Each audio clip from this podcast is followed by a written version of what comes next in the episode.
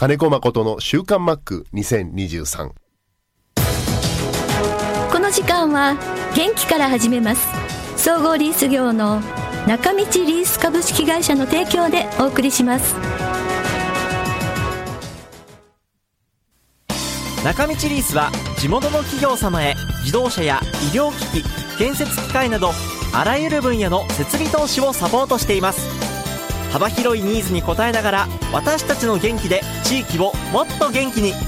元気から始めます。中道リース。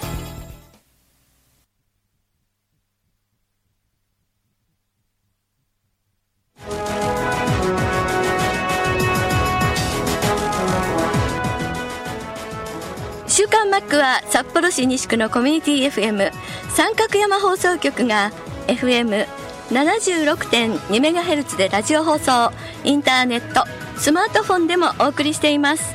おはようございます。安村麻里です。4月28日金曜日です。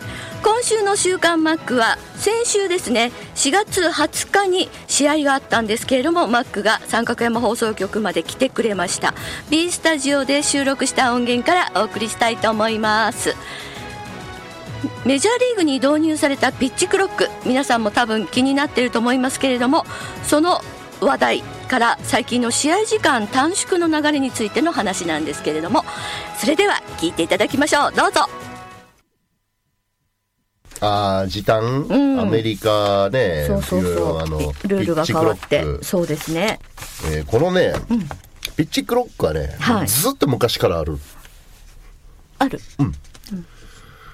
僕が行った時もトリプル A ではああやってピッチャーが見えるところにカウント表示されてる、だあの時間がね。うん秒秒が入ってくるやつ。カウントダウン何秒。っていううんうんうん。で国際大会でも常にピッチクロックはあります。ただちょっと今回は短くなってるよね。はでまあその正式にメジャーのルールとしてやり始めた1年目なんで結構厳しくとっていはいはいはい。目的はまあ結局時間短縮らしいんだけど、うんそうですね。一つは。うんうんうん。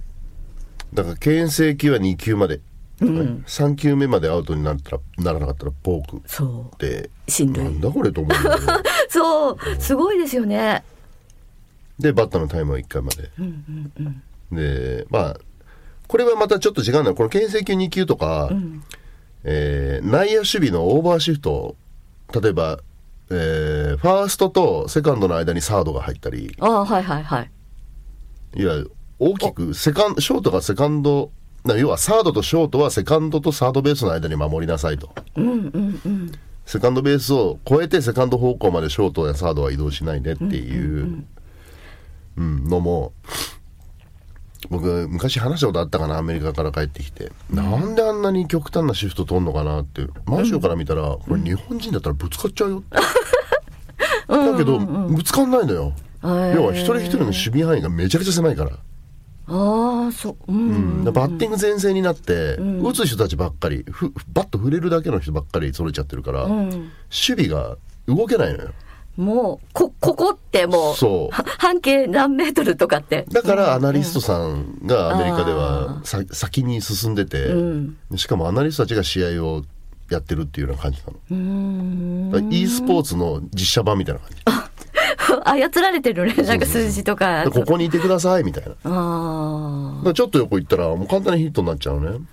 ああのアナリストさんって試合中はどこにいるんですか？裏。ああそう。うん。なんかとりあえずアナリストっていうのはもうデータを膨大に集めて、うんうんで数字を扱って、うんうんで数値化していく。はい。だけ。うんうんでそれを監督コーチたちにポッと渡して、うんうんうんあとスコアラーさんもベンチにいますけど、はだから今度メジャー中継見せたら分かると思いますけど外野手とか内野手まあ今はオーバーシフトなくなったから減るかもしれないですけど、ポケットとかメモを入れて、このバッターはここ このバッターはここって確認しながら守ってるはず。いうん。いやあの分かりやすく言うと大谷シフトってやってたじゃないですか、大谷選手が飛びやすい方向に、それが今今年はダメになったってことですよね。う。ん。うん。まあ極端なにならなくなった、夜はよ夜は夜になる、うんうんうん。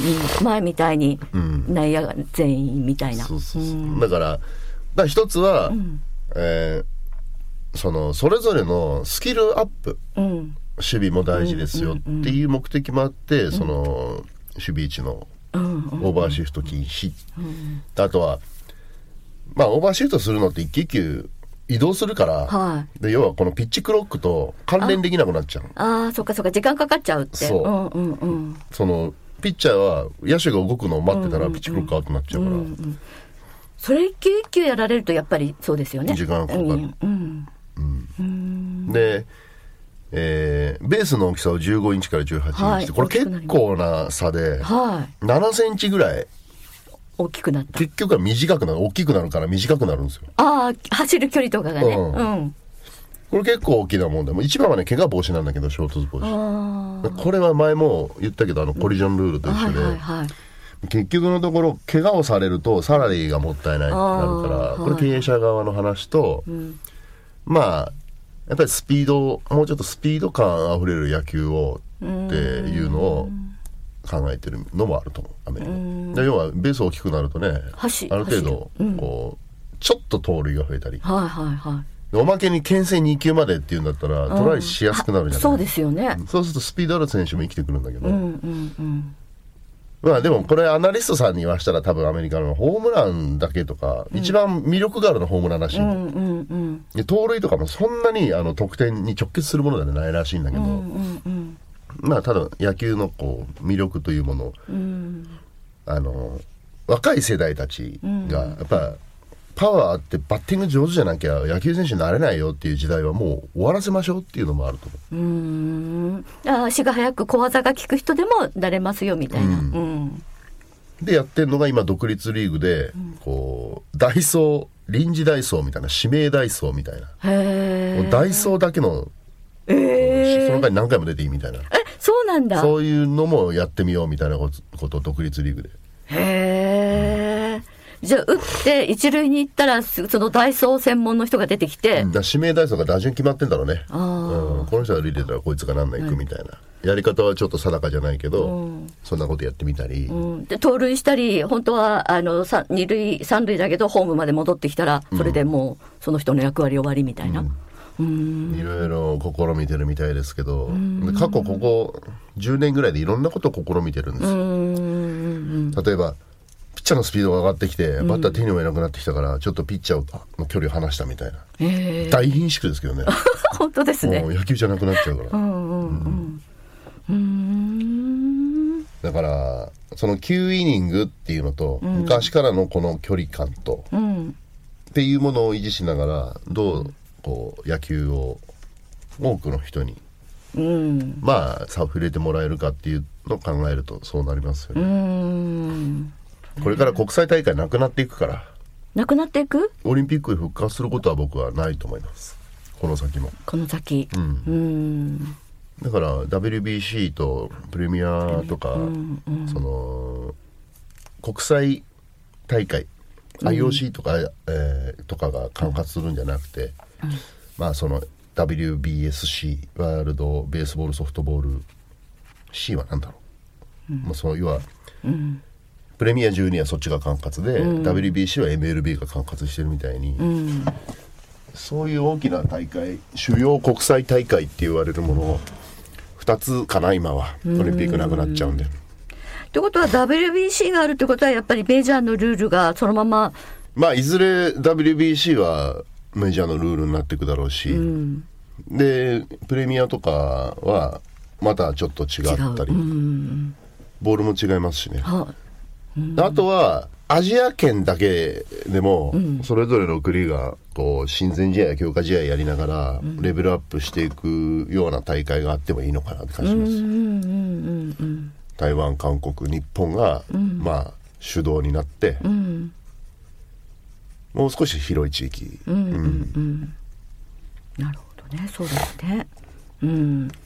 そうしないとやっぱり世界的に野球広がっていかないですもんね。うんなかなか。まあでも難しいうん。か、世界中に広がるっていうのは難しい難しい。ううん。難しいんで。うん。はい。ただ秀でたものが一つあったらできるっていうスポーツでもあるから、はいはい。アスリートじゃなくてもできるっていう。あ野球選手プロ野球選手僕アスリートではもっとは思ってないもん。そうなんですか、うん。見てください皆さんの体型。いろんな体型がいるでしょプロ野球、うんうん。でいろんなスピードの持ち主がいるでしょ。はいはいはい。だけどその人の持ってるこう強み特性っていうものを生かした人を集めてラインナップを作って。でその人の役割が終わったら途中出場の人がカバーするとか。うん。あるじゃない、だから走るな 投げる取る打つってこうなんかいろんな要素が入ってるから逆に面白いのかもしれない、そう。で全て持ってるのをファイブツールプレイヤーっていうね。あのマイク・トラウトみたいに。ああはいはいはい速い強い。打てる、うん。あとまあファイブの5個目は賢いっていうね。賢い。ブレインの部分。でもどうなんでしょうね。あのこの今年まあまあ入ったばっかりでかなり皆さんまだ苦労してますけど野球の試合時間は短くなる。短くなった。絶対に短くなる。うん、20何分とか言ってますけどね。うん。年間通してもっと短くなるんじゃない？ああこれがもっとねスムーズに。うん、多分2時間20分とか。うーん。特にまだアメリカすごく早打ちで全部前飛ばしちゃおうっていうバレルが残ってるんで、うーん。うん。もっと早くなるのかな。2時間2時間半かからなくなっちゃうんじゃない、うーんうん。いいと思いますけどね、うん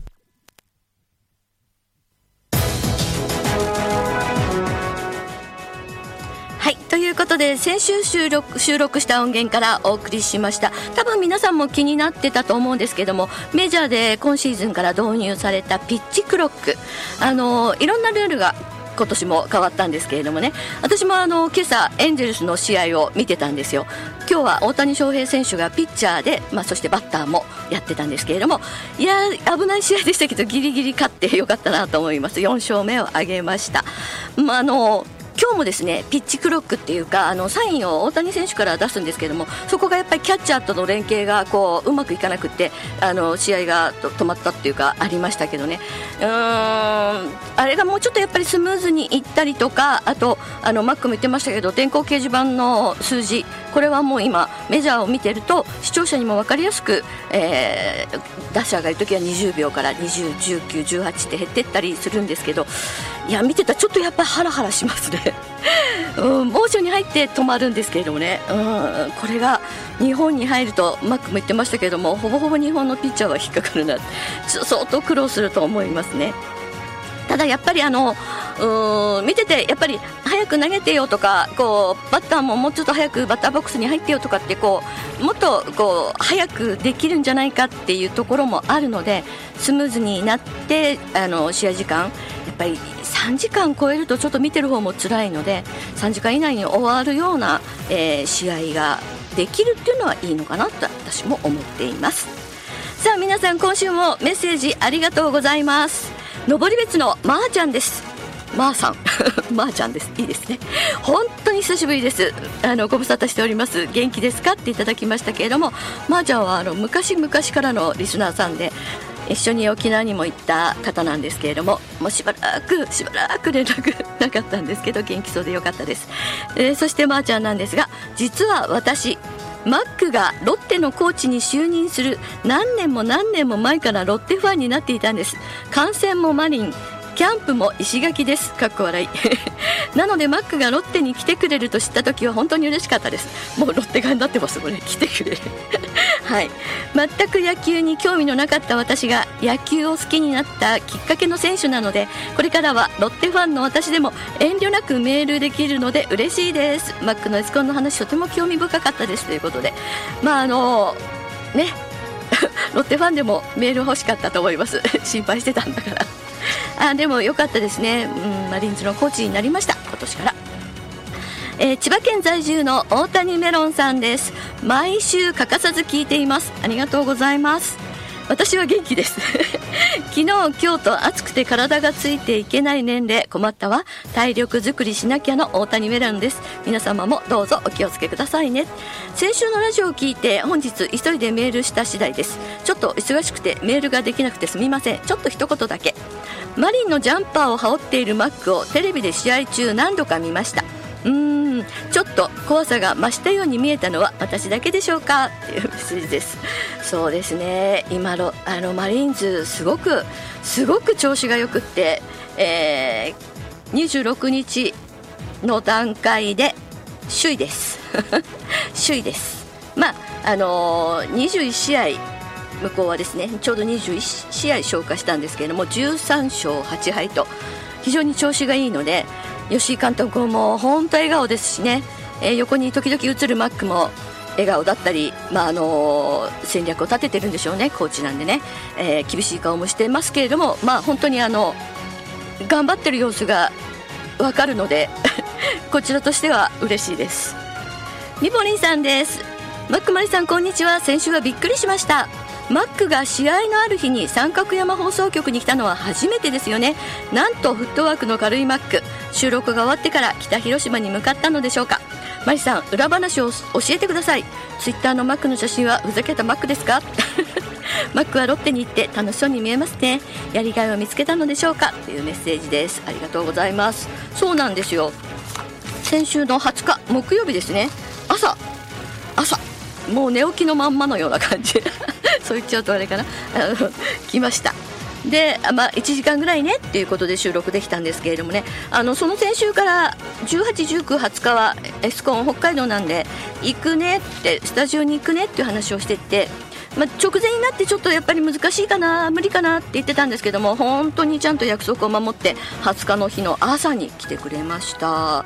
うん。まああのちょっと泣いた明けだったんで眠そうでしたけども、うんまあ、相変わらずでしたね。